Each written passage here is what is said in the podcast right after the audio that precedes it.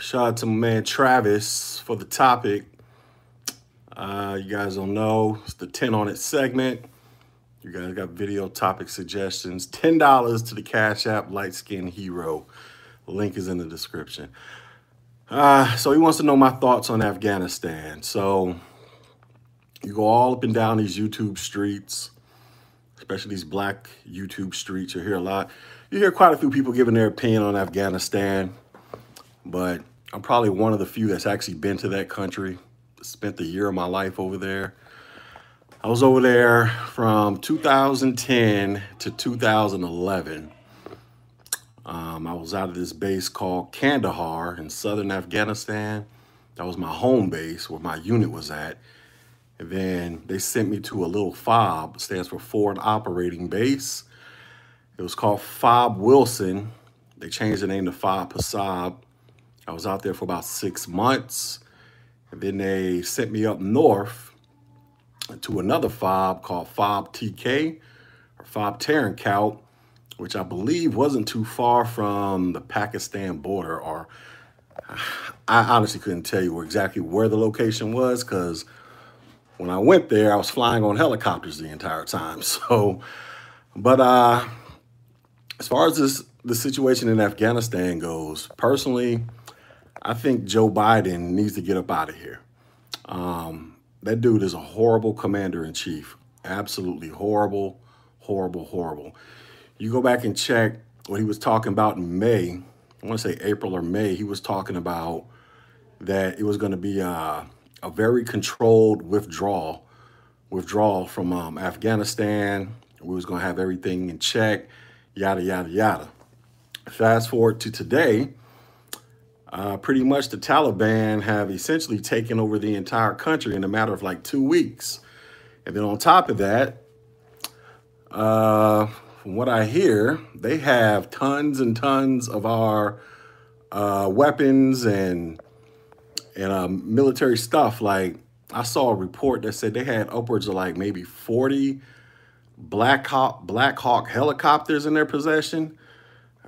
I'm trying to figure out what they're gonna do with them because I'm like, wow, they can fly those things. And what up, Royce? Then I heard they got millions of rounds of ammunition. Um, matter of fact, Royce was the one that posted this. All the stuff they got, they got MRAPs and Humvees. Basically, the Taliban has enough equipment over there to, to start up a legit army to where they're not just a bunch of ragtag uh, soldiers for the most part, and you know they're they're out there with um, American equipment, from my understanding. Because um, when I was over there ten years ago, I was on, like I said, I was on this base called Fob Wilson, and I used to live in this tent called an Alaskan tent. It's, it's like this circular tent, right? But the Afghan army lived directly across the street from me. So I used to see these dudes, I used to see the Afghan army every single day. And every single day I saw them, I was hoping and praying that this wasn't the day I was going to get sent to the upper room. Not because I was necessarily worried about them flipping, but they were some of the most careless people I've ever seen in my life.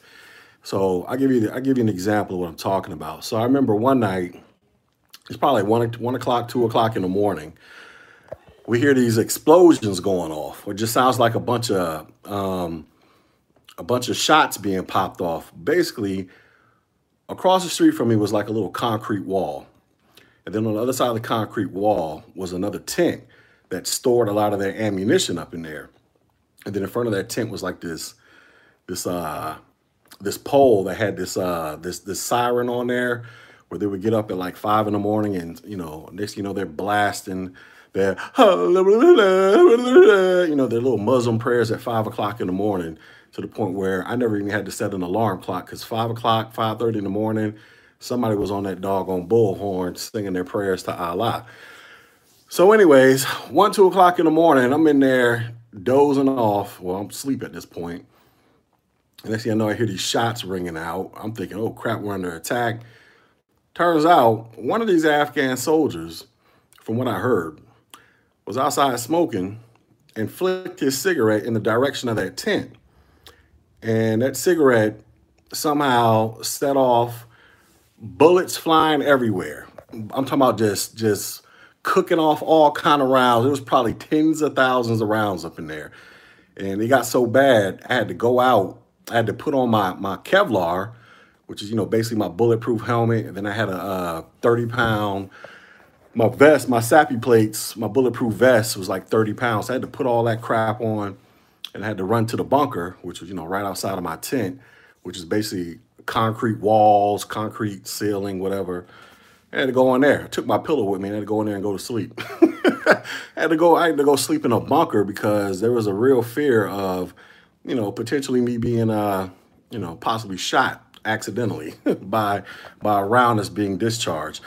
And so I had to deal with that. And then there were other times I would see the Afghan army. They would uh, ride around in these um, these little Ford pickup trucks, like Ford Rangers or something like that. And on the back of the pickup truck, they had a they had a what looked like a saw, a squad automatic weapon that was mounted to the back of it. Um, squad automatic weapon.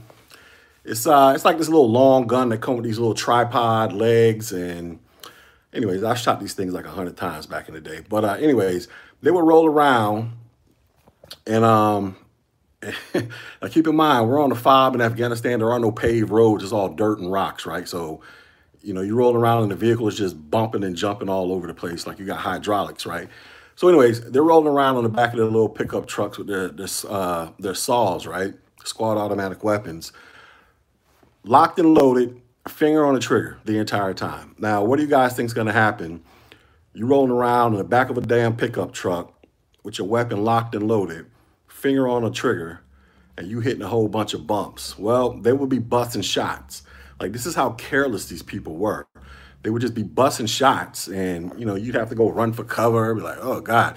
Then you realize, oh, it's just the Afghans. Hopefully nobody got shot. So you know that was another that was another instance I had with these clowns. Um, what else, man?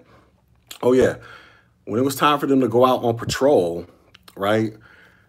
Uh, if there was something major that happened that day, and when I say major, I'm talking about there was a big bomb or an explosion where you can hear and the echoes, it just echoes off the mountains.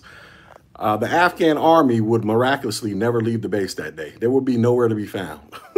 as if as if they knew something was going on that day. They was like, ah, we're gonna skip this patrol and you know, we're gonna we're gonna go hang out and pray to Allah or something like that. So that's what they was doing. Um, so, anyways, I used to, like I said, I used to live around these nutcases for three years. I mean, not three years. Uh, I used to live around these nutcases for a whole year, and um, that told me. I, I realized ten years ago that the moment the U.S. leaves, Taliban's going to take over because these are some of the sorriest soldiers I ever saw in my life the sorriest. I mean, granted, they're poor in comparison to us because, you know, Afghanistan is one of those countries where either you got money or you don't. You know, there is no, there really is no middle class over there. There, there really aren't any social programs over there. You know, like here in America, you could be poor and um, you could still go to a shelter or you can go to a food pantry and get you some food. Over there, you're pretty much starving. and I mean that in the literal sense because there was one time I was walking on the fob and uh, I was, I was, uh, matter of fact, it was when I first got to Fob Wilson. I didn't know really know my way around the base. It really wasn't, it wasn't tiny, tiny, but it wasn't like super huge like Kandahar. Because Kandahar is basically, it's, it's, just an airport. That's all it is at the end of the day. Like half the airport is military or the, the UN, and then um, the other half is like civilian, well, what it was civilian uh, side of the airport.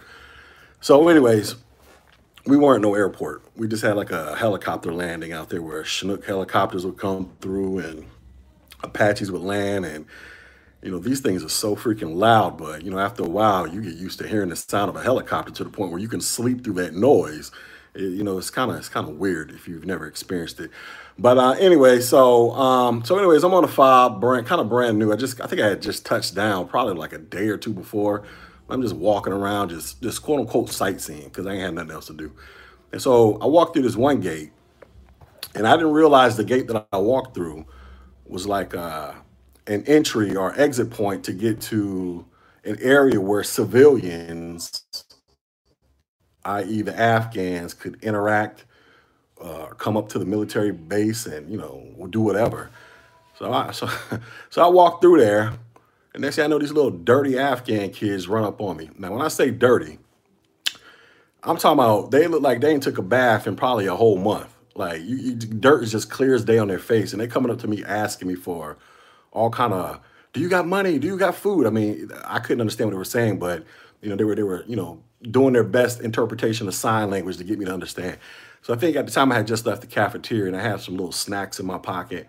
So I just gave this kid, I think I had like a little pack of cookies or something. So I gave the kid this cookies, right? And I'm thinking the kid finna smash these cookies. So this this is the what the kid does from what I well what I was told what they do. They take the little snacks that the GI the soldiers give them, and then they go back to their town or whatever, and then they go sell them on the market to make money for the family or something like that. Or at least that's what I was told. But um, but anyway, that's, that's just an example of you know just how just how crazy it is over there. Um, what else, man? Um, you know, I seen so much crap over there. Uh, I remember I saw I saw um what would I see? Oh yeah, I was I was outside the fob again in that little area, and you know that little area is kind of dangerous because I was because what it was I went through that area. I just had my M4 on me. I didn't have my freaking SAPI plates on me, but I was told next time I go through there to make sure I got my my Kevlar, my SAPI plate, because that area, you know, they were known. The Taliban was known for taking pop shots in that area. So luckily I didn't get shot. You know what I'm saying? But you know, it could have been a real possibility. Uh, but anyways, I was out there again. I remember I seen this truck drive by. It had like all these this greenery in the back of the truck, and I was like, "What is that?" It was like this big this truck just filled with marijuana all over the place, man. I was like, "Oh wow, they they getting it popping out here like this." So y'all know Afghanistan is known for producing a bunch of poppy flowers that they use to make heroin, but they also got a whole bunch of weed over there too. I'm talking about they be growing that stuff by the acres out there, just just all over the place. Um, but what else, man? So there, you know, I seen a whole bunch of stuff, right? But so I guess to tie this back into all the chaos and confusion about what's going on in Afghanistan, basically, um, it was a no-brainer that the Taliban was just gonna come through and wreck shop. And now you got ISIS, another sect, uh, what they call themselves, ISIS K.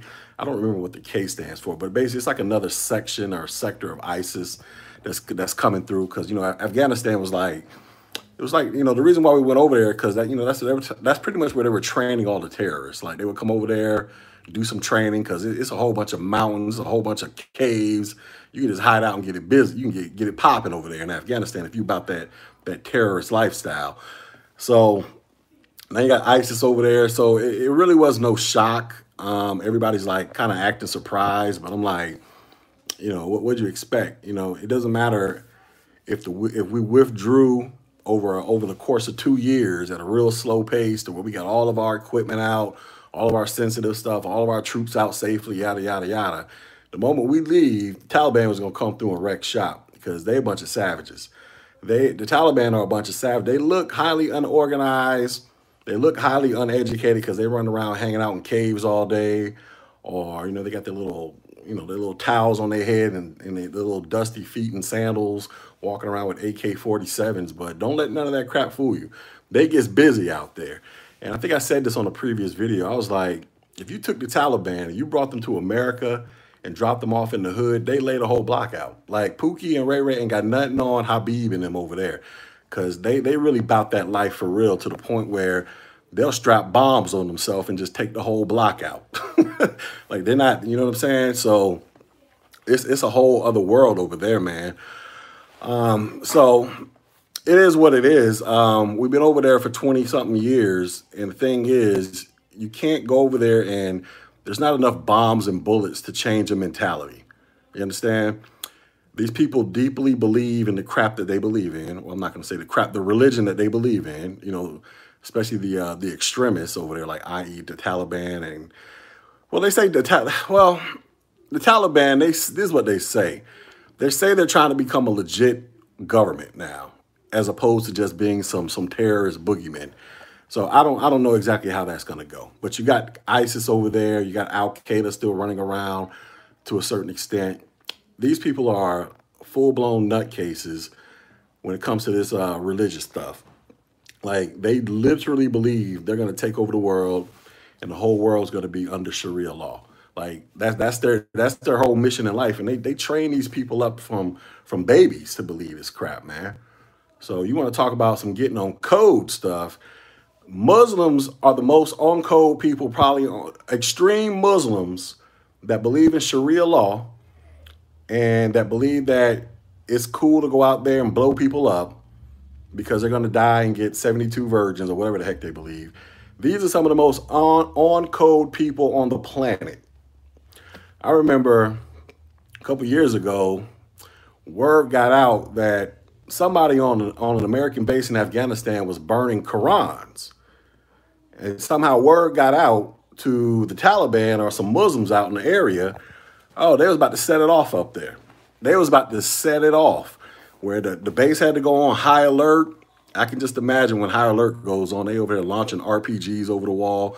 Because, a matter of fact, the first day I touched down in Afghanistan, you know, we flew over there on a, on a um, what is that? What is that damn plane? A C, was it C forty seven? The the one that the Afghan dudes was hanging off the. No, I flew over there on a C one thirty when I first went to country. It was like a three hour flight from Qatar, so I'm knocked out sleep on the plane, and then right, I want to say about twenty minutes before we land, they tell us to strap up. You know, put all put all our protective gear on because. There, there was a threat that as soon as they opened them doors, somebody might be popping bullets or RPGs might be flying. Luckily, none of that crap happened. But when we got off the bird, we walked into the terminal, you know, to, to meet to meet, you know, the people that were supposed to be, you know, in processing me, I guess you could say. Man, that terminal had bullet holes all over the damn place, B. So I get settled in, they give me my little, take me to my company, get my little, throw me in another tent. They love some tents out there. Whoa, they throw me in this tent. So I go to my company area. I'm outside. I see some dudes, some soldiers outside playing dominoes, right? Next thing I know, you just hear this boom, boom. It's these loud explosions. So I'm a stat. I'm, no, I'm an E5. What was that? I was an E5. You know, I was an E6 at the time. Man, I was the only one that just dropped down and hit the ground. the little privates out there were looking at me like, "Hey, Sarge, what's wrong with you?" I'm like, "Y'all don't hear these explosions?" But what it was, they had been there so long because I think I, my my day one was probably they had been there probably about like eight months. So they they, they only got accustomed to this crap, and so basically you can you, you can judge how far away the explosions are. And so fast forward to me being there for a year, there were times when I would hear the bombs go off, and I would just you know wake up, make sure I got all my legs. I mean, all my legs, both my legs, both my arms. I'm still breathing air, and I just roll back over and go to sleep. It's like you just got kind of got used to it. Now there, there was this one night I was at Fob Tarin Kowt, and the little the little terrorist the terrorist clan out there, they launched an RPG over the wall, and that thing exploded from my tent where I was sleeping. It probably exploded about a good 200 feet away from me. So you know, this was like some an extra loud boom. It, it was for real, for real, knocking pictures off the wall. So I was like dead sleep. I was in my I remember I was in my boxer shorts. I was I think I just had boxers on. I, ain't even have I ain't even have a shirt on or nothing. I just I just remember just automatically jumping up, grabbing my my M4 because I slept with my weapon in my bed with me, and um, grabbed that, no shoes, ran full speed like Carl Lewis to the first bunker over all these jagged rocks because I was like, oh Lord, this is it right here. I didn't feel none of the rocks, so we had we we sat in the bunker for about 30 minutes till we got the all clear. Then I had to walk all the way back to that damn tent. I felt every rock on my foot, man. That was like the longest pain, most painful walk I ever had in my life. But at the time when that bomb went off, the adrenaline was rushing. Oh man, I ain't feel nothing. I thought I, I think I floated over there. Like that's how fast I was running, right? But anyway, so I say all this to say that you know, ten years ago, the signs were there. Now I'm pretty sure the signs were there 20 years ago, but at least when I was over there 10 years ago, the signs were there that as soon as we leave, ISIS, Taliban, they finna come through and wreck shop, take over this country. So when they came through, took it over within about two weeks or so, wasn't no shocker to me. And everything that's going on right now isn't a shock to me at all because people of Afghanistan, look, you feel sorry for them if you want. I get it. Like I say, it's one of those countries where you got it or you don't. But they're not really in a power. They're not really in a position to do anything.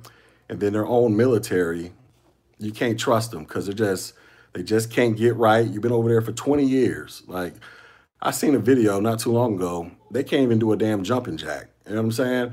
It's like, and I'm talking about this. This video probably had to have been filmed probably about five years ago because you know I can look at the, the the uniforms of the people and tell exactly okay, this is within this time frame because over the last 20 years or so we went from uh, you had people wearing BDUs and DCUs to ACUs to the to the one to the uniform that came after the ACUs. I can't remember what it's called, but they started passing that out soon as as soon as I got out the military. So I can look at the uniform and kind of tell the time frame when this happened. So anyway, this was like five six years ago. Now if this was five six years ago. I mean they've been over there for at least 14 years. You got so, Afghan soldiers over there. I just came from the barber shop, so I got a piece of hair in my mouth. But um, you just came from the barbershop. I mean, the barbershop. You, you, you, we, we just been over there for like 20 years, and and these people can't do a jumping jack. You know what I'm saying? They can't do jumping jacks. They can't do basic stuff. You know what I'm saying? It's, it's almost like they got too comfortable with Americans and and the United Nations presence or whatever the case may be. All these other countries, because I was out there with some Australians, um, Canadians. I seen them all the time the Brits. I saw them all the time. I think I even saw well, the Korean. Yeah, the Koreans were out. South Koreans. I think they had like little small units out there too. But um, the Afghans just couldn't get right. They couldn't get right. So you got all these Afghanistan people who are desperate to get out of the country because their own military can't protect them. Like as soon as we uh, gave up, as soon as we decided we was leaving, you had whole swaths of Afghan uh, soldiers just just literally just just giving up and and handing their the, weapons over to the to uh, to the Taliban, as in literally like you know I'm talking about within the last couple weeks or so. So it was inevitable. I mean this this this was uh, highly predictable. Nobody should be shocked at this. You know what I'm saying? Um, unfortunately, we lost what like 13 soldiers uh, about two days ago to that to that suicide bomber or something like that, but uh, you know, rest in peace to them dude to, to them soldiers, but uh, or them, them, them uh, servicemen, because I don't know if it was just Marines or Army, uh, probably just mostly Army, but this was gonna happen. But you look at Biden, this dude is a horrible, horrible commander in chief, man. Because what, what I don't what I don't understand is how how can you just leave billions of dollars worth of equipment over there in that country like that, knowing damn well the Taliban's gonna come through, scoop it up.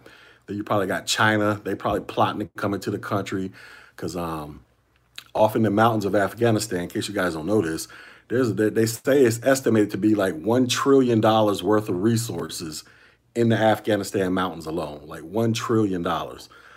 I don't know why we were over there for 20 years and we weren't extracting some of those minerals and resources, but y'all know when China come to town, China will come through, help you out. So as long as they can get something in return, like they're all up in Africa right now, building roads and bridges, trying to modernize, you know, parts of, you know, various countries in Africa in exchange for all the natural resources that Africa has to offer. And they're doing the same thing in some of them countries in the Caribbean as well. And then I think Russia, I wouldn't be surprised if they try to creep back down in there, even though Russia got ran up out of Afghanistan back in the 70s, I believe. But, you know, they'll, they'll probably try to make their way back down there again as well and, uh, you know, try to set up shop somehow, some way. So, you know, Joe Biden's horrible. That dude got to go. That dude got to go. Like, if there was anything, I know everybody's like, oh, we need to impeach Joe Biden. You hear a lot of conservatives saying that, but if anything, I would think that this would be a, a hopefully a somewhat impeachable offense. And I say that because I look at the weapons, right? All the all the billions of dollars of weapons that they left over there. So when I was over there, if you mess around and, and and lost your weapon, like let's just say you went to the bathroom and you left your weapon in there, somebody grabbed it or whatever, man, they would kick you out the military for that, or threaten to kick you out the military, and or try to lock you up in uh, Leavenworth, or you know, or at least the, the well, they had a jail in Kuwait, but you know, you basically you be on your way to Leavenworth. Um, matter of fact, and I can prove this because I had a soldier. Well, he wasn't my direct soldier, but he was like an E3 or E4. He was in my unit, the one that was at Kandahar. I don't know what this young dude was thinking. He was probably like 20 years old at the time, 19, 20, the first time in the military. Uh, had just joined the military. This was his first unit. They sent him to Afghanistan, right? So he decides he's going to steal uh, a router, or a switch, a piece of networking uh, networking equipment, right, for for IT. But he decides he's he, the one that he allegedly stole was a SIPR switch. Uh, basically, that's a all you non-military people. So you got secure internet and insecure internet. And you can identify them by the type of Cat5 cables that are plugged into them. They'll either be red or green. So if you see the red ones, you don't want to touch them. That's where all the secret information flows. So this dude, he decides to take one of these switches or routers. I, I can't remember what it was. He gets caught. They threaten him with Article 15s. Just, you know, they, they're going to drop the hammer on this dude. This young kid goes back to his room, sticks his M16 in his mouth, and blows his brains out because he's so paranoid about them kicking him out the military and, or putting him in jail. Like he just goes back to the room after he gets read his rights from the first sergeant commander. And I'm surprised they didn't take his weapon away from him. But he went back to his room with his M16, slapped the magazine in it, stuck it in his mouth, and blew his brains out. And he was only, he had to have been like 18, 19, maybe no older than 20 years old. Right? So what I'm saying is, you got soldiers over there that were committing suicide for fear of going to jail for either losing a weapon or stealing a piece of equipment. But you got a whole goddamn president of the United States who has a whole goddamn military in a country where they have left billions and billions and billions of dollars worth of equipment over there for terrorist groups to get a hold of, other foreign armies to get a hold of, the Taliban to get a hold of. And so I'm like, you would put me in jail if I messed around and lost a magazine, a 30 round clip magazine. I, I could risk getting thrown in jail or kicked out the military. But nothing's going to happen to the president of the United States, who essentially gave the thumbs up for all these generals to just essentially abandon all this equipment that can, that can now go into the hands of America's enemies and the Taliban and ISIS and all that crap. So you you know you want to talk about impeachable offenses? Like I don't know what the rules and regulations and laws are with all that crap, but it would seem like that would be something. You got to get this dude up out of here because he, he's a horrible commander in chief you just you, you left like 40 Black Hawk Black Hawk helicopters over there. And I've flown in them things before. You ever see the movie Black Hawk Down? That's the helicopters they're talking about. I've flown in them things before. Um, like I, I don't know, man. So he he gotta go. He gotta go. But uh so anyway, so basically the Taliban they got they said the deadline's like they got what till the 31st. That's in a couple days, I believe, or something like that. And um, if everybody's not out of the country, it's going to be hell to pay. And I hear there's still a bunch of Americans over there who can't get to the airport because, you know, the Taliban, they've blocked off all roads to the Kabul airport. So I don't know what's going to happen to all them Americans over there. Like, because the Taliban, they, they seem dead ass about that uh, August 31st deadline. What I think's going to happen, they're going to turn into some straight savages and start laying people out. That's what I think is going to happen. Because I mean, they're already savages, even though they they claim they're trying to go legit and be a be a legit government, but they under some Sharia, but they want to implement Sharia law. Guys don't know what Sharia law is, I mean that that's like the most hardcore version of Islam there is out there. I mean, women, you essentially have no rights, your property.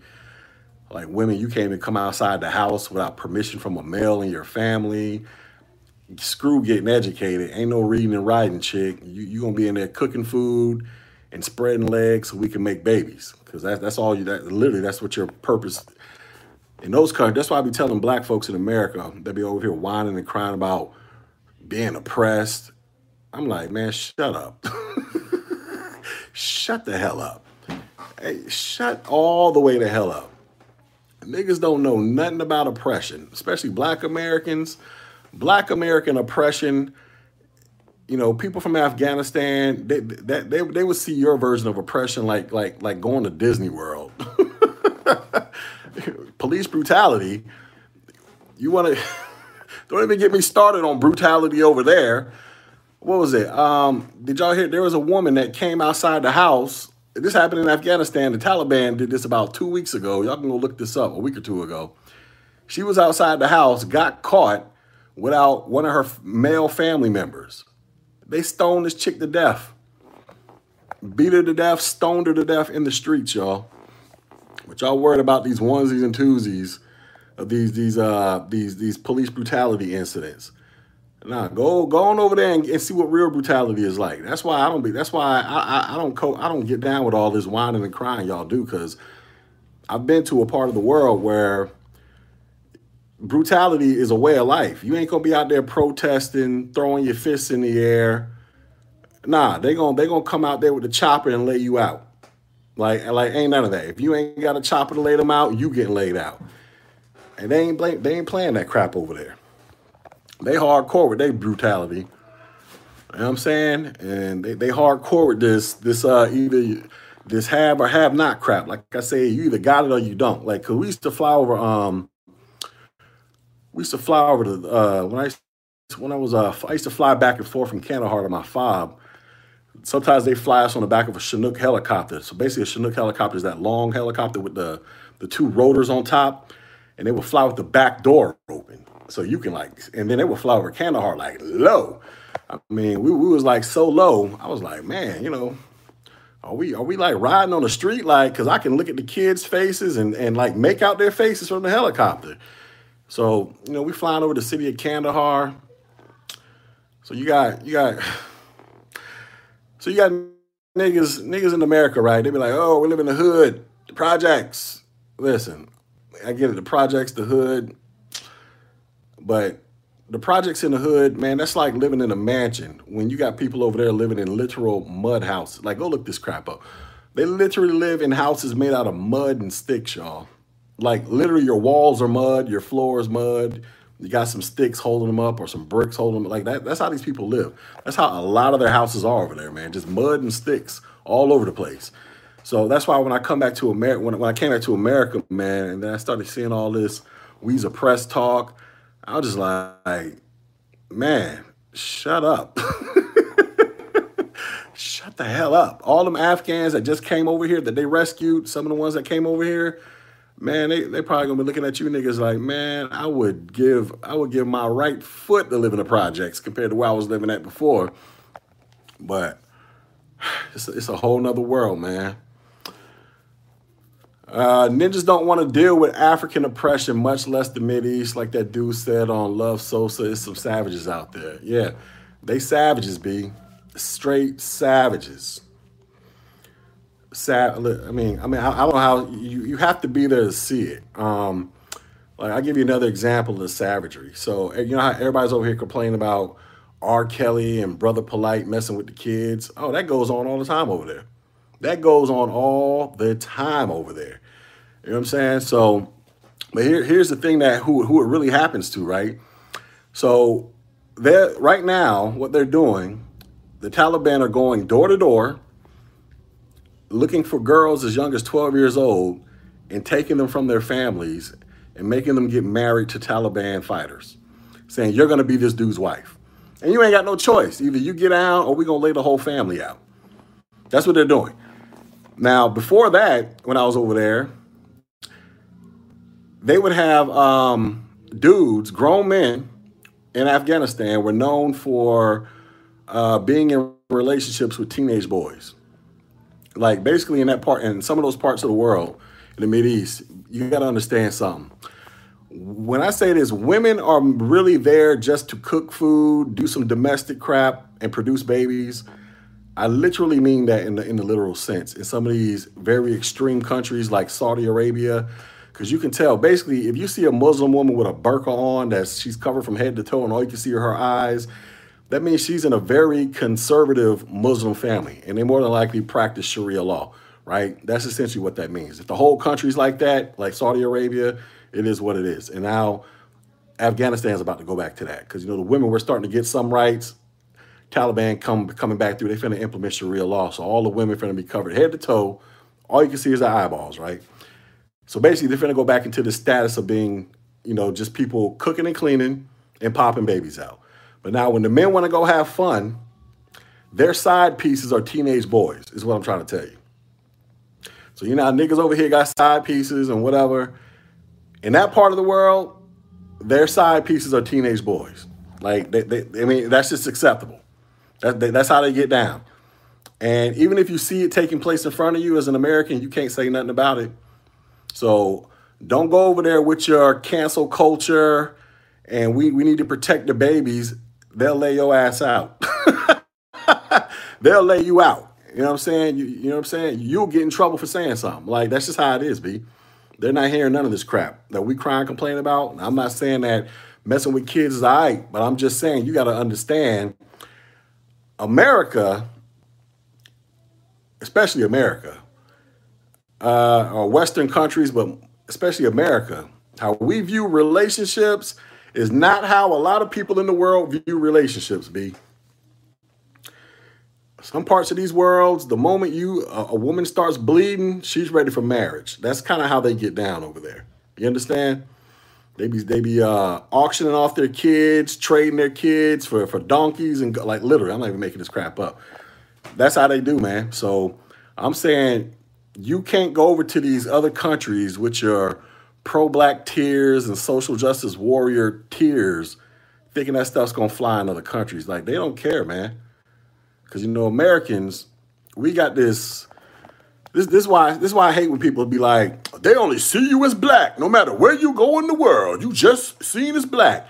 Nine times out of people, nine times, nine times out of ten, the people who say that are people who have never left the country. So I always want you guys to remember that. When you hear some idiot on social media saying they only see you as black, no matter where you go, I can almost 100% guarantee they have never left the country. If they have, they've only been on a cruise in the Caribbean. That's it. And you know, when you go on a cruise in the Caribbean, all you do is pull up to the ports, walk around for a few hours, and you get back on the boat. That's all you do. You know what I'm saying? They've never really been to any other country and stayed there for an extended amount of time outside of the tourist zone. So I'm saying it because when you go overseas, right, no matter where you go, no matter what your race is, they see you as an American. That's it. Soon as you start walking around, you ain't even got to open your mouth and say nothing. Everything about you screams American. You look rich. They automatically think you got. Go to Africa, they treat you the same way. Because when I was in Afghanistan, guess what? We had a bunch of Africans on my fob that were from like Kenya, I believe. They were out there doing our laundry, getting paid like four hundred dollars a month, right? That that was that was what they were getting paid. And they were sending all that money back to their home country in Africa, right? Even the Africans looked at Black Americans on the fob like Americans. They, they, they, there was no there was no uh, diaspora talk. Nobody was out there talking about power to the people, we kings and queens, African diaspora, the white man holding me down. There was like, nigga, you're an American. We're Africans, we're Kenyans, or whatever country we're from. You're an American. That, that's how it was, B. Now, it wasn't no beef. I mean, you know, you talked to them, you chopped it up with them, but they never looked at you with some type of kin, you know, like like like we're, we're, we're brothers. Like, nah, B, you're you are an American. You may be black, you may be dark skin, light skin, brown skin, whatever your color is, but at the end of the day, you ain't one of us. You one of them. That's how they treated you. And you know, you respected it. It was what it was. So, like I say, wasn't none of this. We these uh like, like I'm gonna throw a dashiki on and I'm gonna break out some hidden colors and, and start talking about ancient Egypt. They're gonna look at you like, Get your American ass away from me. Go on over there and do your American thing. Don't come over here with this this American crap trying to trying to you know flip us. Like that's how it was, man. So like I said, you hear these nutcases on YouTube talking this crap. They have never been overseas and interacted. They've never been overseas outside of the tourist zone for an extended amount of time and just just was in the culture. They all see you as just Americans. You know, especially if you're like a black American, like a dark skinned American, they're gonna look at they, they all think they all first off, if you if you're like a dark skinned black American, they're probably gonna think you're some type of rapper or sports player. Like that's just what it is. Because you know, that's the image of black people that's broadcasted around the world. So they all think you're that. But everybody else, they just look at us as regular Americans, man. You're just an American, you're rich, you're spoiled, you're entitled. And to a certain extent, that's all true. Because you got a lot of Americans that go over there and they think that they're still in America. they think they think they go to they go to like Dubai or Kuwait or Qatar or whatever or some other random country in the world, and they still think that they're in America. It's like, nah, B, you know you're in a different country with a different set of laws, rules, and regulations. So I give the example of Dubai. Everybody's like, "Ooh, I want to go to Dubai." Go to Dubai, man. I just caution you to uh, be careful about what you do when you leave the tourist zone. What I mean, so if you so basically the tourist zone are the hotels, like pretty much. You you step outside them hotels, right? So you go to Dubai. Let's just say you go over there with your lady, wife, girlfriend, boo thing, whatever. I don't care. Y'all out sightseeing outside the hotel, taking pictures, and your lady decide, let me give you a kiss on the cheek in public. Just a just a just just a little simple kiss. Don't let a police officer see you. Do not let one of those uh, United, what is it, UAE police officers out there in Dubai see you. You will risk going to jail for four months for a peck on the cheek. Like if you if you get caught outside the, tourist zone slash hotels, your girl kissing you on the cheek, you can face up to four months in jail for that crap. Like that's how they get down in these other countries, man. But you know, Americans they'll go over there. They think, oh, we can just kiss and hold hands and do all types of PDA, public displays of affection. All right, you're gonna be doing a whole lot of that, locked up in jail, turning big rocks into little rocks. Like they don't play that crap in some of these parts of the country. So that's why they always say Americans are arrogant, ignorant, and spoiled because we come over to their countries thinking that we're still in America. like, like, like America, you know, the land just extended all the way over there. Like they just set up an embassy over there. Wherever we walk, there's an embassy right there. It's like, nah, man, you're in a foreign country, man. You need to, you have to adjust to their way of do, doing things if you want to avoid, uh, you know, staying out of trouble with the law. You understand? So it's it's just a, it's just a different thing over there, man. But you know, that's that's the Mid East. So you know, getting back to this whole Afghanistan thing, I was over there for a whole year of my life. A whole year. Seen them dudes, the Afghan army people, they didn't believe in soap and water. Oh, that's another thing. Oh, God. So, you know, we like soap and water here in America. At least I do. I like to take a shower. I like to take a shower at least twice a day.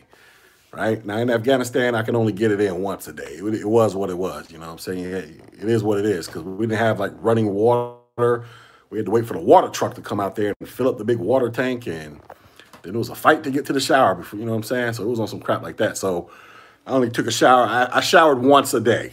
I got it in, right? But them dudes, them Afghans, they don't really believe in showering, right? They believe in putting oils on their skin to uh, suppress the smells and the bacterias. So I don't know what type of oils they were using, but they would put that stuff on their skin I'm talking about that was their daily ritual. I don't know how often they actually took a shower. I'm thinking maybe once every month or so. They may have showered with actual soap and water. But the rest of that, rest of them days was oils on the skin. And so if you never smelt an Afghan before, so let me give you an example. So I remember one day we was in the gym working out. Um, these Afghans, they the Afghan, they, they, they found their way to our gym and they came into the gym. Their stench was so strong I mean, it cleared the whole gym out, right?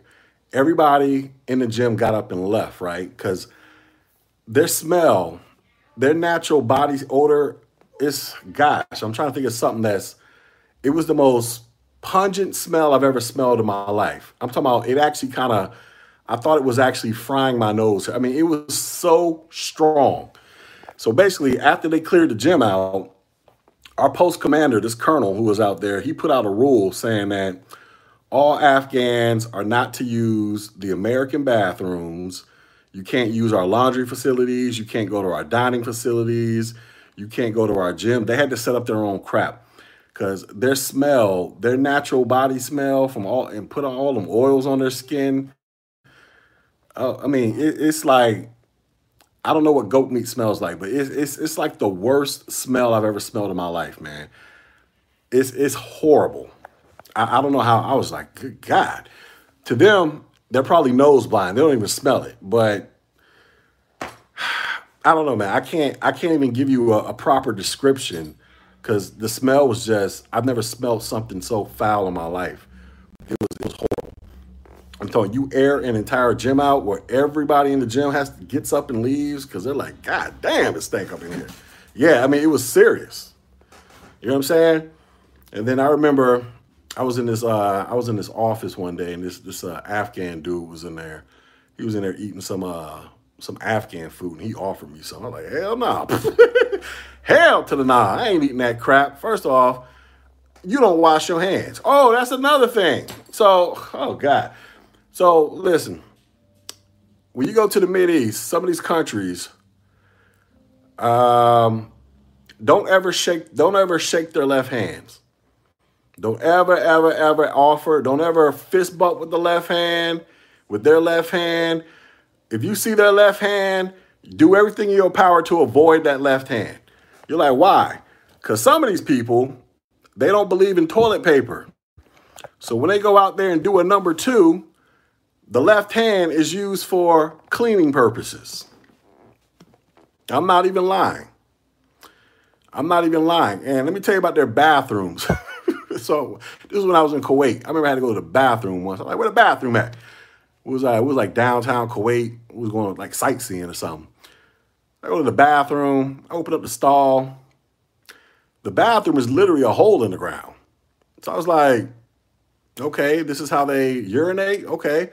It was like, yeah, they urinate, and this is how they uh they go do a number two. I was like, what you mean? They ain't no toilets? Nah, what they do, they go in there and they lift their Jesus Christ outfits up. That's what I used to call them.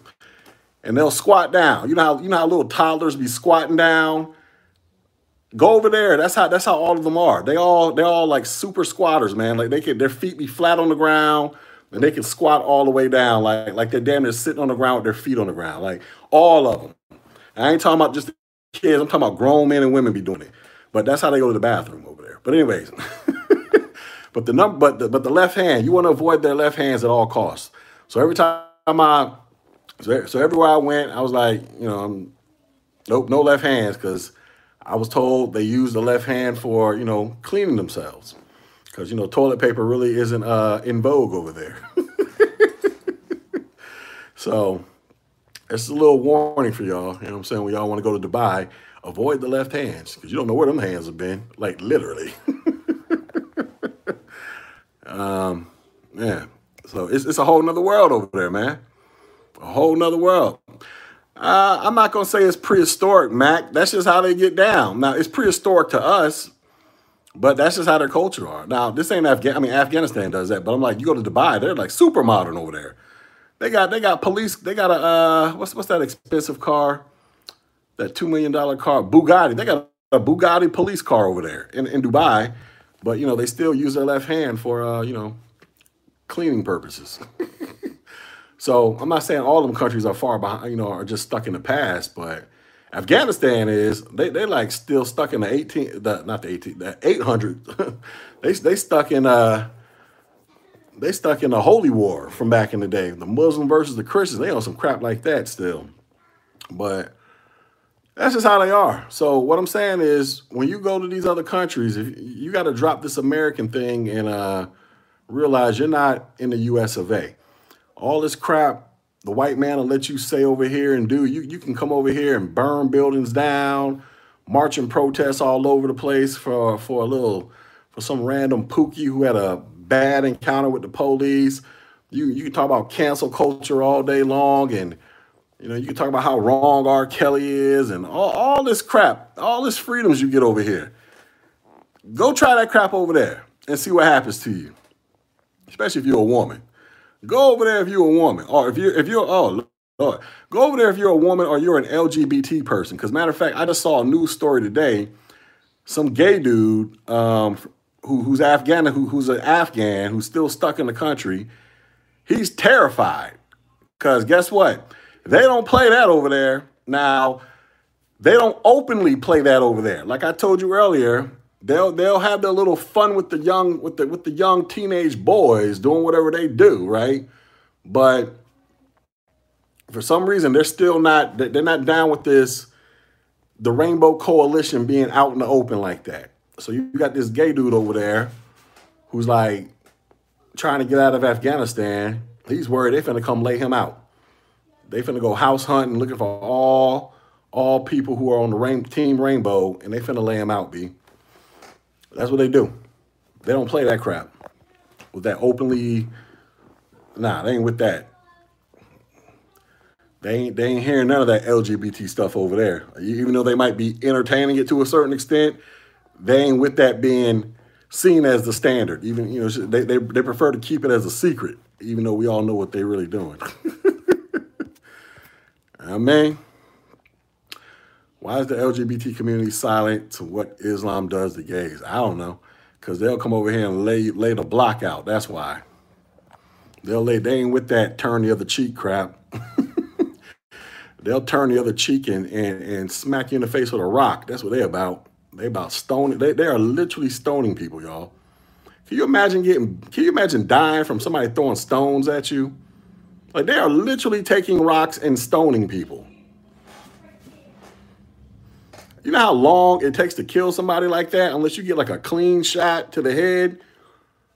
They are literally. I seen a picture. They're they're throwing tar on people. They're like they're, they're still tarring and feathering people. I don't know about the feathers, but I know they're putting tar on people, y'all. So they're not. Basically, what I'm saying is, there's some savages with how they want to how they want to kill you. Like over here, you got to worry about getting shot, stray bullets, or cop if you you know the cop you know gets a little trigger happy or whatever the case may be. Over there, they might put a tire around your neck, put gasoline on it, and light it up.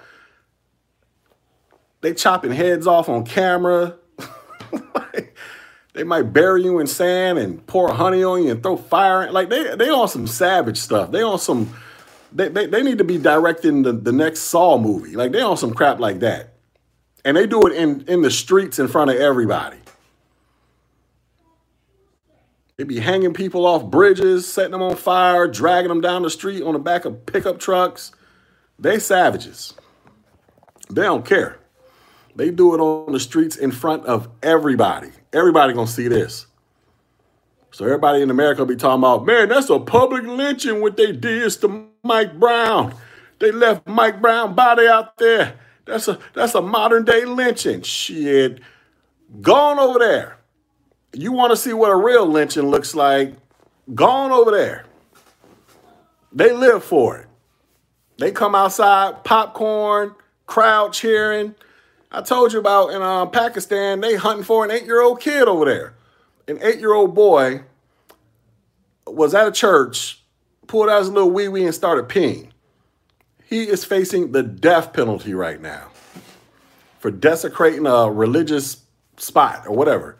Got grown men going house to house hunting for an eight-year-old, and when they if they catch him, guarantee he gonna be he gonna be brought out to the street and they gonna give him the business in front of everybody. So that's why I'm like, man, dude, I'm not even making this up. Go look it up. Go look up eight year old Pakistani kid uh, wanted for like peeing in a church or something like that. It happened like three or four weeks ago. I don't know if they caught the kid or not, his family, but his family was hiding him from house to house. They finna kill this kid if they catch him. Like, I mean, they don't care. Eight year old, eight years old, man. We ain't talking about 18, we're talking about an eight year old. You know what I mean? They savages out there, man. That's why I like when I, when I come over here and I listen to these conversations about police brutality and racism. Like, yeah, I get it, but I've, I've, I've been to other places and I've seen firsthand to a certain extent where, you know, it's a different world over there.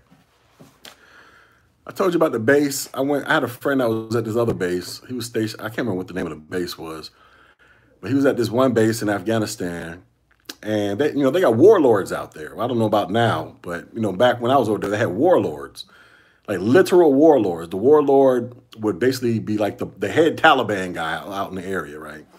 So, anyways, at this one particular base my homeboy was at, he said his base they had a deal with the local warlord, and the deal was the local warlord can come onto the base anytime he want, go to the cafeteria, eat up all our food and, you know, it's probably some other crap, but the two things he told me about, he was like, he can come on the base, and they ran him a, a internet connection all the way to his house out, out in the, the little town. So he, he out there in the Taliban getting free internet off of the Americans, right? and it was in exchange for him keeping his Taliban people in check. So what it was, my, my friend told me, he was like, one night, a bunch of Taliban got out of order and they started launching, they started shooting their guns, launching RPGs over the wall, just causing a mess, right? The Taliban warlord went out there and found the dude that was responsible for setting it off, rounded up his family, and killed his entire family in front of him. Wife, kids, everybody. Just laid them all out. To let them know, like, hey, don't mess up this thing I got going on. I'm getting free food, internet, some other crap. He laid his whole family out. To keep his Taliban people in check. One of the bases I went to, it was uh, being ran by the Canadians before I got there. And they used to pay the Taliban in cash. The, hey, stop shooting bombs at us. Stop shooting us. Then we go over there with, with bricks of money, American dollars, and paying them. Like here, like they were literally dropping bags off of money, like in the literal sense. You know what I'm saying? So come back to America, you be hearing all these these spoiled brat Negroes whining and crying because they can't they can't drive hundred miles an hour down the street, and then they get pulled over. Man, why you profiling me, man? I should be able to drive 100 miles an hour at a 25. It cause I'm black, man. It cause I'm black. Police brutality. Bah, bah, bah, bah, bah, bah, bah. We shall overcome. Justice for Pookie. He didn't do nothing. You know, we on some stupid crap like that, right? Rest in peace to Pookie. But, you know, whatever. Over there, George Floyd, when that, nobody would have cared about George Floyd. I'm I'm just putting it to you like that. George Floyd is not getting no statues in Afghanistan. None. I'm just I'm just being real. George Floyd ain't getting three funerals and gold caskets. He ain't getting no statues. He ain't, he ain't winning no civil lawsuits. None of that. The ghetto lottery doesn't exist. None of that crap. George Floyd getting laid out. He gonna get. They gonna dig a hole and throw him in the hole. That's what they gonna do. That's what they do, man.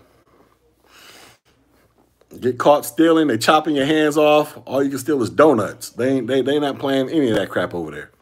So that's what I'm saying. When I when I be looking at Americans and y'all be like, "Oh, you a coon? You a coon?" Well, this coon has been to other parts of the world and seen how they get down, and I can I'm, I, I can honestly give a fair assessment. Okay, what's really brutality versus, you know, some BS over here, which nine times out of ten is started by somebody else before the cops even get there but they didn't deserve to die. Well, listen, that's not my call to make. You know, I'm not going to be one of these people who say they didn't deserve to die.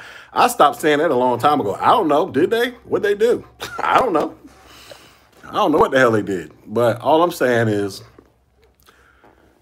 go over to the, go over there.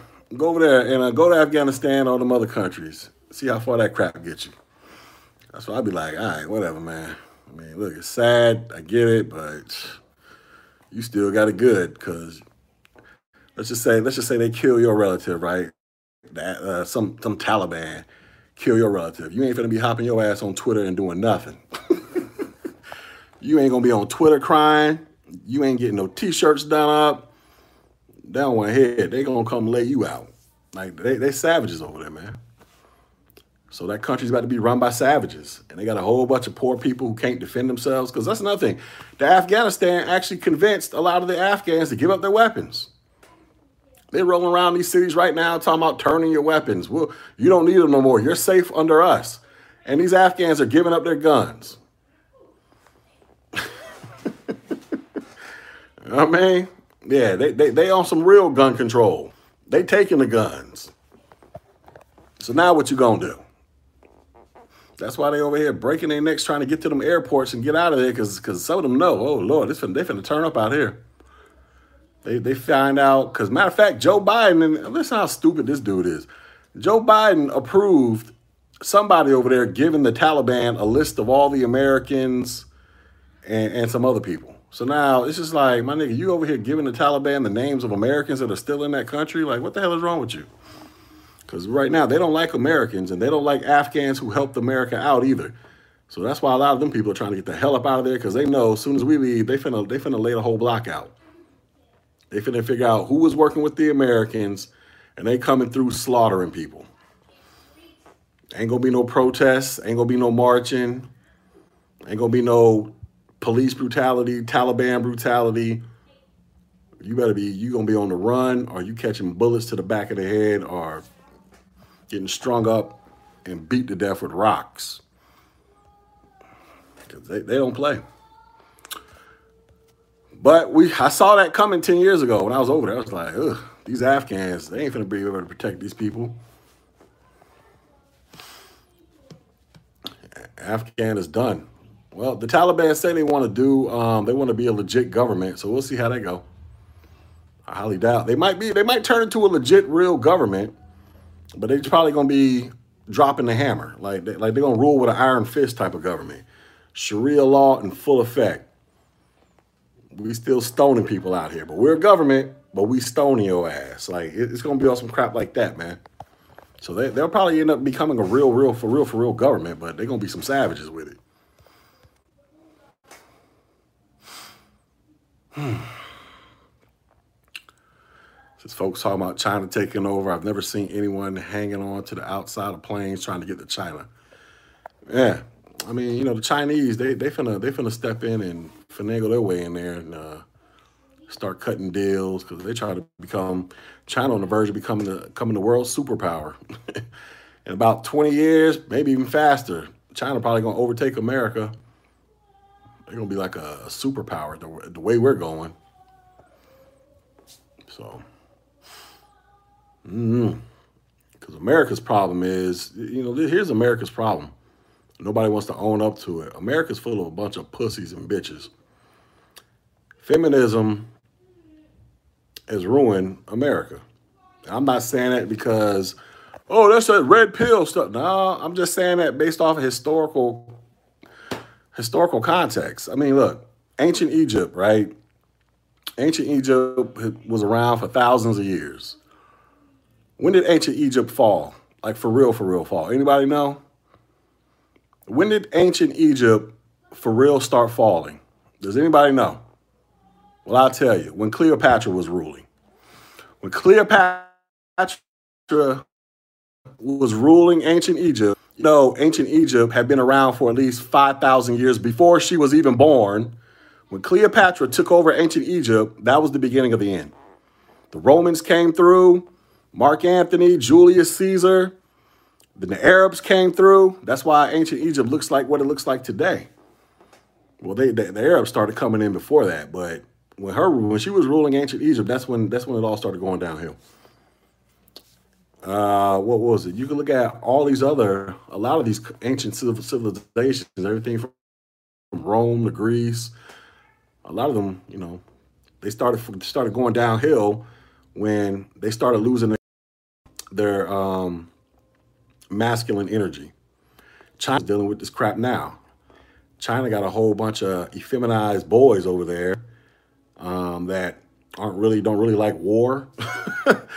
you know they they uh they're kind of soft. They're not they're not out there. They're not on some Bruce Lee shit like they used to be anymore. So that's like a real concern going on in China that their boys are too soft.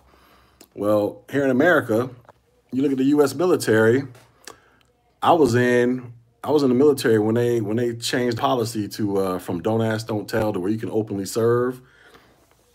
And then I was also in when they started letting people uh, do the do the uh, transgender thing.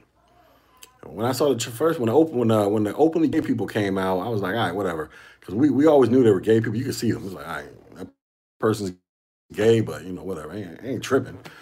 But when that transgender thing kicked off, I remember I was on I was I was at Fort Gordon.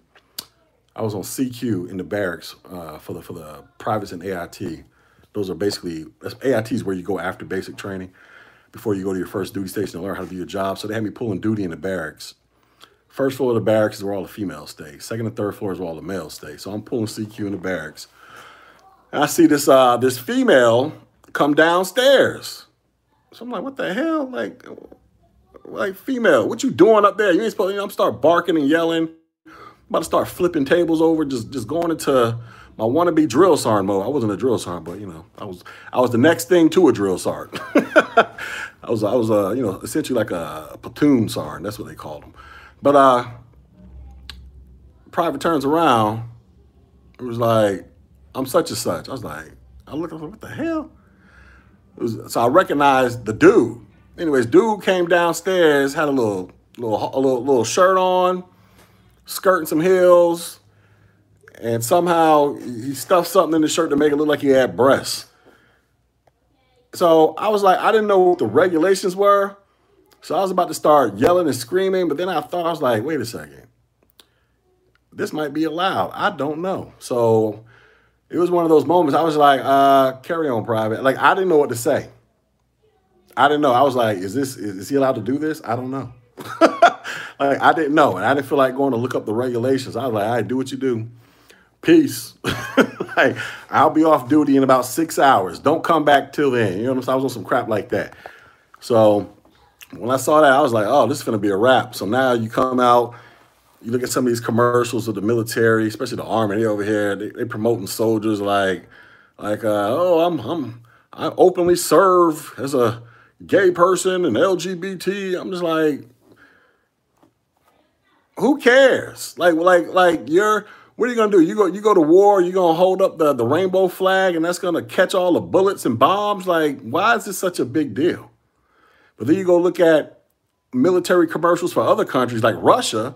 Go look at go look at how the Russian military how they market their military, their little commercials they do. They got them they got them white dudes out there in in a in in, uh, in the snow wrestling polar bears and and you know just just doing all kind of stuff, man.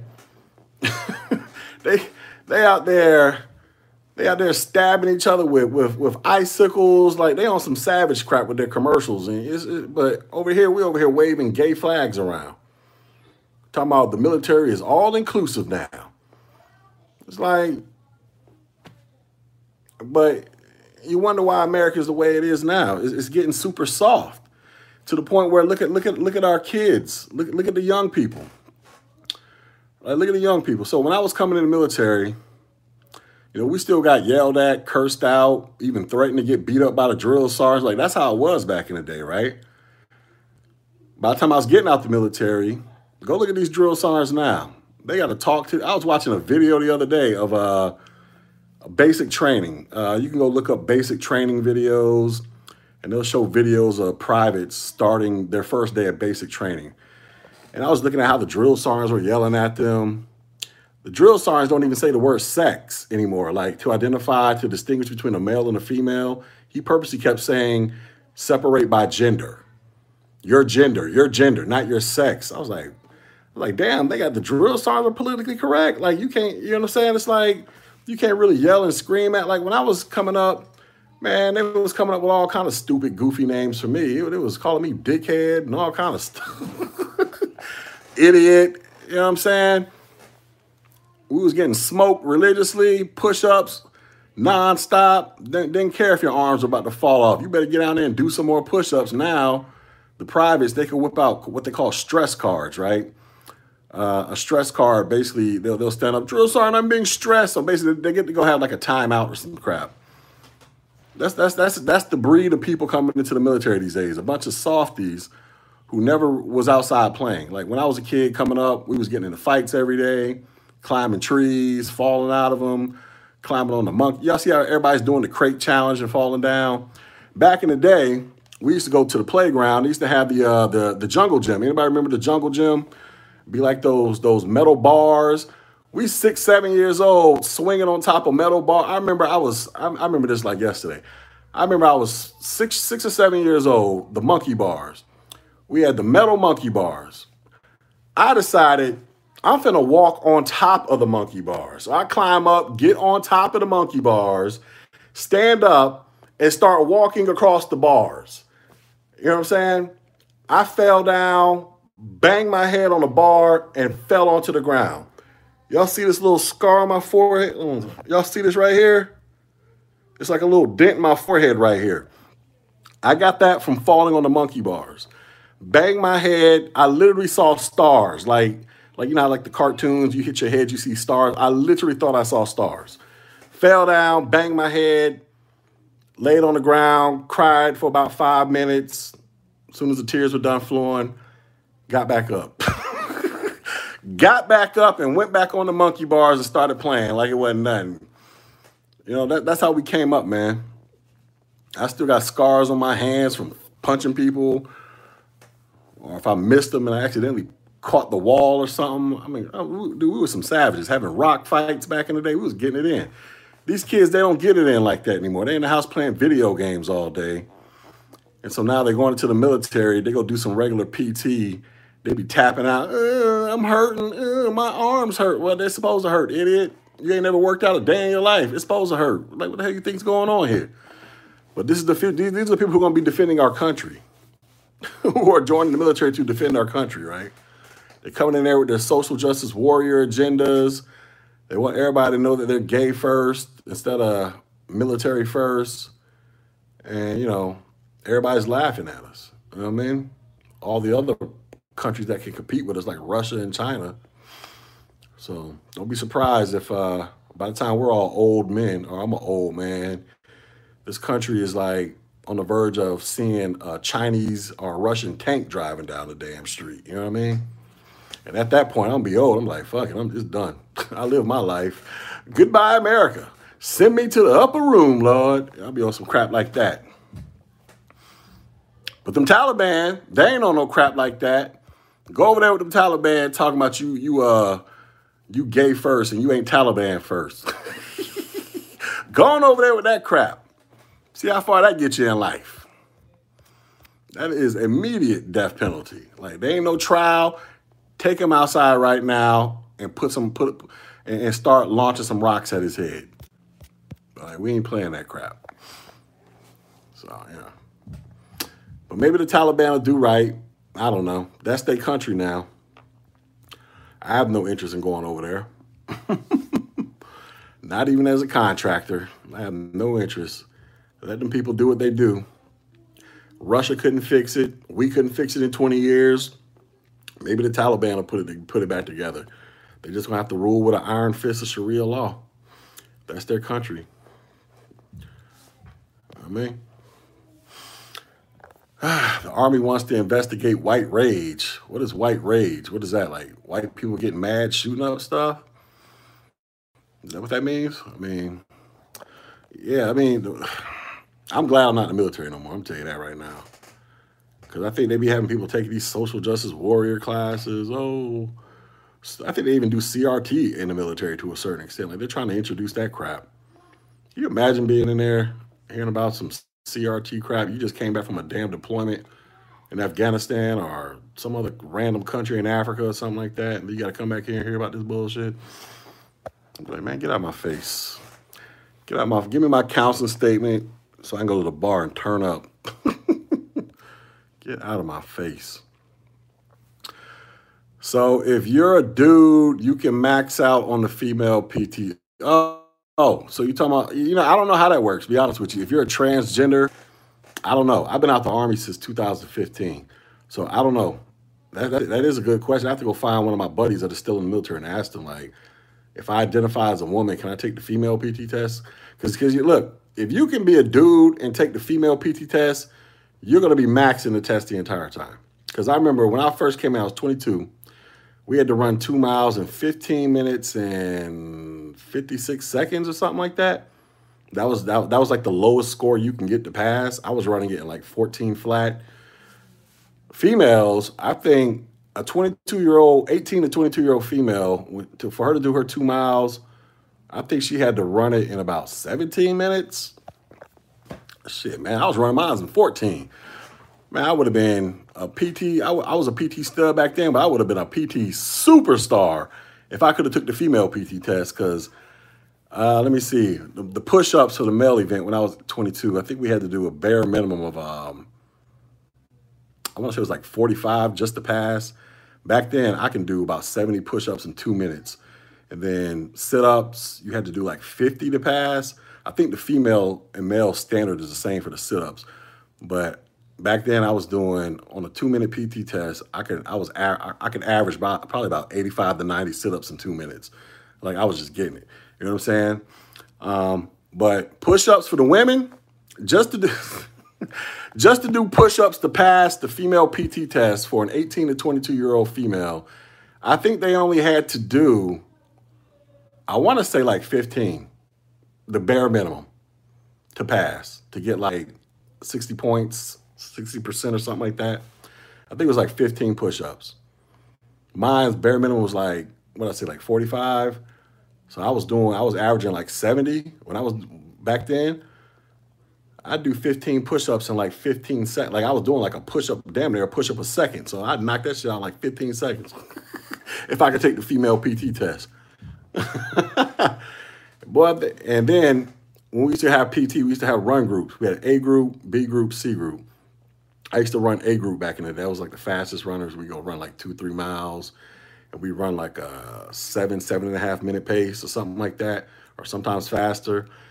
B group, it'll be mostly dudes. You may have one or two females, right? You never had any females in the A group. Like I've never seen a unit where there was a female in the A group. C group, nothing but females, maybe three or four dudes that just couldn't run at all. You know what I'm saying? They'd be out there with the females running so slow. It's like you might as well just walk. You know what I'm saying? You could probably walk faster than they were running. But you know, if I was a female, if I could, if I if I if I could have did the female fitness standards when I was in the military, oh man, they would have sent me to the Olympics. they would have sent me to the Olympics to compete. I would have been blown water. Like, get out of here. you suck, chick. But you know, they had it like that for a reason because, you know, obviously our bodies are different. You know what I mean? So it's cheating if she's busty. I remember we had this one chick, she was real busty. Like she just had some big old knockers on her, all natural too, this black chick. She had a little sport bra on, but so every sport bra wasn't doing shit. So every time we go out there and do PT, we like do the the, the jumping jacks. We call it the side straddle hop, but you know, the jumping jacks for y'all, right? So she do the jumping jacks. Them titties, the titties be bouncing up and down, damn near smacking her in the face the entire time. She became a distraction because every time we did it, er, we'd always do it in like a circle, and every time we everybody be staring at her. I think it got to the point where they made us shift how we were doing our formations and put her in the back so nobody could see her jumping and her titties just bouncing and smacking her in the face, like because she she had a sports bra on, but it, just her breasts were just so damn big. I think she ended up getting like a breast reduction or something because it was it was funny as hell. It was like, damn, look at them titties go. uh, all right, I'm about to bounce, man. So that's my thoughts on Afghanistan, man. Um, it is what it is at this point. But Biden, he got to go. If, if there was a reason to kick him out, I would say Afghanistan has to be it. Because how do you just abandon a country and literally abandon all of our equipment. Because you got to remember, all them bullets, all them plane, uh, uh, helicopters, tanks, and everything they left over there, that was all paid for by taxpayer money, y'all. Our taxpayer money. You know, every time you go to the gas station, you got to pay taxes on something. Every time you pay taxes on this, taxes on that, that's where all that money, all that money went to pay for that crap. And they just left it over there.